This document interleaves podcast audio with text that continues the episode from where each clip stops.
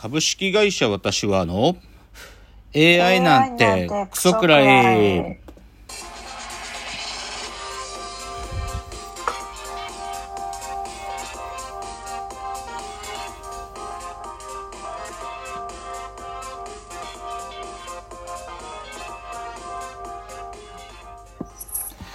群馬が生んだ怪談時株式会社私は社長の竹之内です。サブカル研修生4代目アシスタントの深谷です。この番組は大喜利 AI を開発する株式会社私は社長の竹之内が AI のことなんかお構いなしに大好きなサブカルチャーについてサブカルリテラシーの低い社員に丁寧にレクチャー言い換えれば無理やり話し相手になってもらう番組です。ということで今日は157回の放送ですけどもあのはい先週はですねちょっと私がテレビの収録なんかがあったりして木曜日に撮れなかったんで私一人でエピソードトークをするという回でしたけどいやー、テレビの収録ね、キヌタスタジオってとこで行われたんだけど、いや、正はい直ね、いろいろ事件が起きたんですよ。で、いろいろ事件が起きて、はい。これね、すかなり熱い話なんだけど、はい。なんか、まあ、撮ってる向こう側さんも想定外のことも含めていろいろあったんで、あのね、観光令が敷かれまして。もう、もうじ、もう、た、まあ、大概、あそんなことあんまないんだけど、あの、Facebook とか Twitter とかの SNS でのこの番組についての話は、あくまでも事前告知の内容、その、はい番組オフィシャルのツイートをリツイートするとかだけにしてくださいと。で、当日スタジオの収録の現場で何があったかってことは、全く触れないでくださいという念を押すようなメールまで来てですね、えー観光令が敷かれて、これ本当事件あってね、これで本当ね、少なくとも僕30分のネタできちゃったんですよ。30分のトークネタ。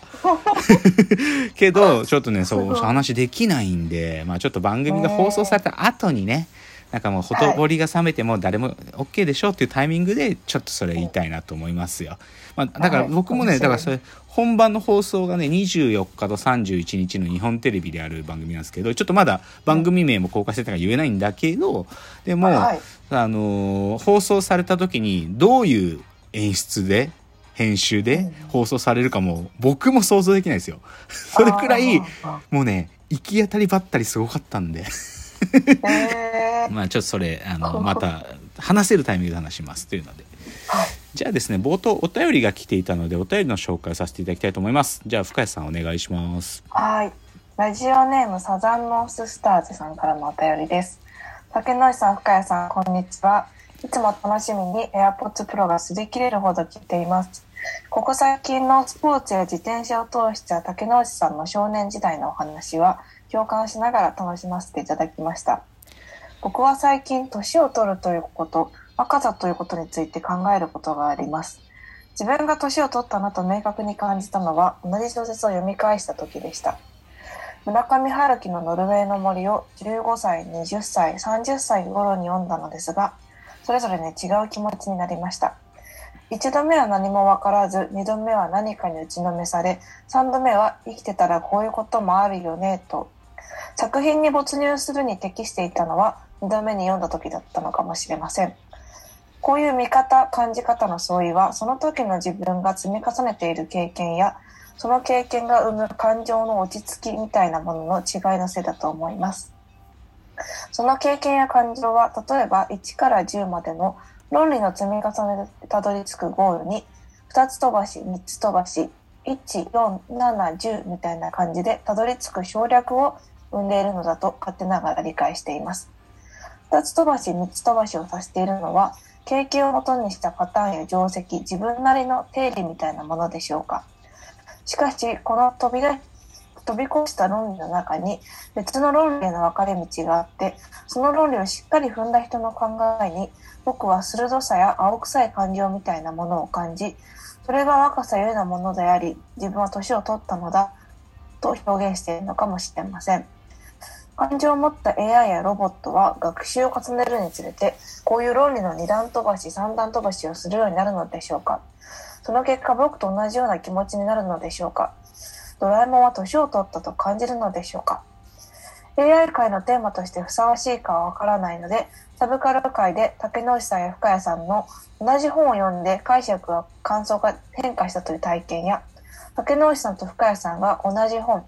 想像の余白が多分にある小説がいいかな、を読んでいらっしゃったら、その本についてお二人の解釈や感想の違いについて、フランクの小説談義みたいな形でお話を聞けたら嬉しいです。これからも毎週木曜の朝を楽しみにしています。はいということで、えーサザンノースリバーさんあサザンノーススターズさんからのお便りありがとうございました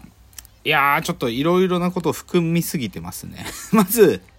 大きく2つリクエストが入ってますよね。その AI 界に対する一つの、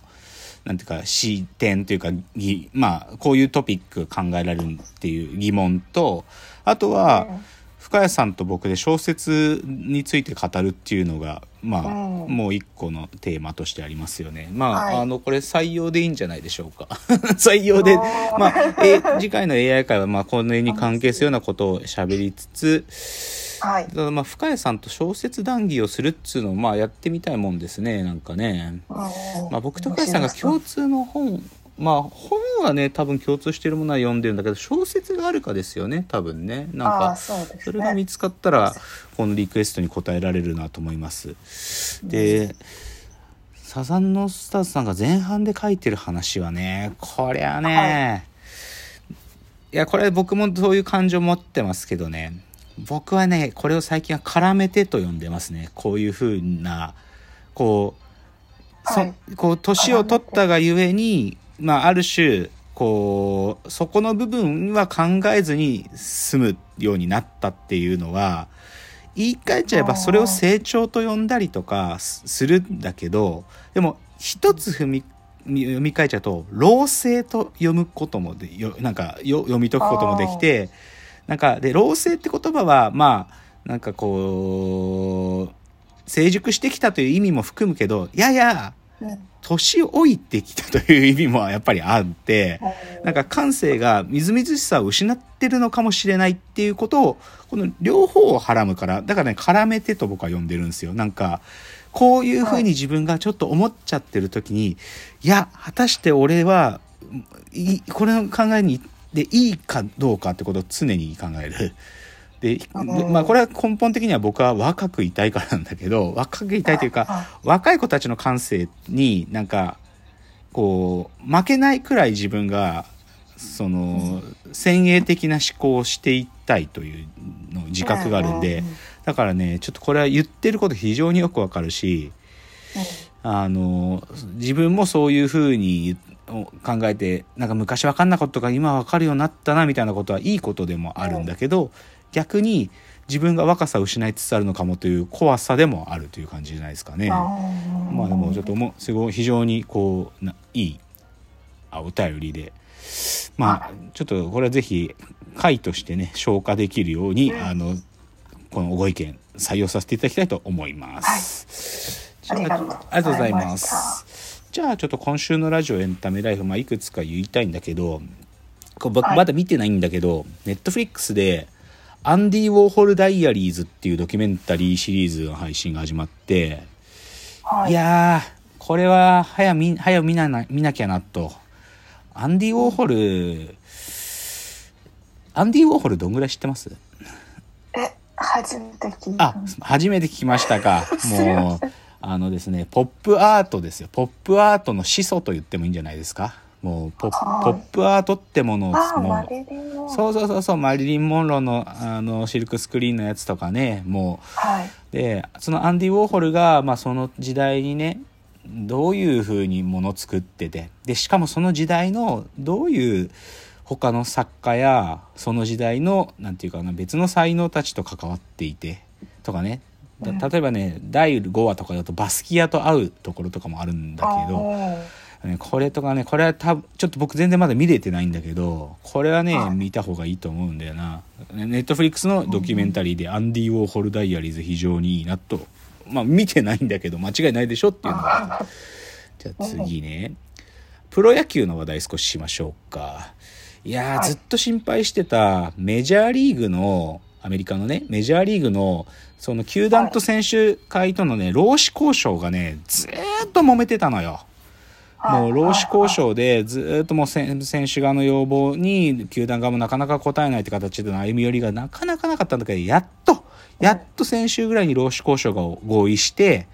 で、それでようやく選手たちの移籍の話が再開されたのね。であ、僕ははい。今年一番心配してるのは、カープにいた鈴木誠也っていう、まあ日本の4番ですよ。で鈴木誠也が、ああ、やった、これで交渉始められる。大丈夫かな？ちゃんと、う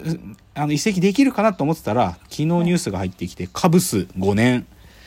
契約で100億。素晴らしい。いやー鈴木誠也はまだ27で若いからこのぐらいの5年の契約で100億。でもこれすごいよ。多う分今まで野手でイチローよりも高い金額動いたね今回。それぐらい期待されてる。うん。やれると思う鈴木誠也は。でもねうん一方であの別の日本人選手でこっちは日本じゃなくてももともとアメリカで投げてたんだけどフリーエージェントでマリナーズから出たあの菊池雄星っていう左のピッチャーだけど菊池雄星が確かね、3年か4年契約で1年大体15億16億ぐらいの契約なんだよねでも菊池雄星って去年たかだか56勝しかしてなくってはい。そのチームの中で言ったら今回の移籍でも4番目5番目のピッチャーなのにそれでも15億とかもらうってこれねちょっと日本の球団との年俸の格差ができすぎてる。やばい。だって日本の例えば巨人のエースだって10億いかないんだから、えまーあ、球うなん球団経営圧迫しちゃうんだけどあんまり年俸上げすぎると。けどねちょっとねちょっとメジャーとの年俸格差が好きすぎちゃってこれはなんとか考えにはいかんですよというのが一個の話でした。うん。あ思ったより時間使っちゃうのじゃあちょっと次のチャプターに持ち越します。次です。はい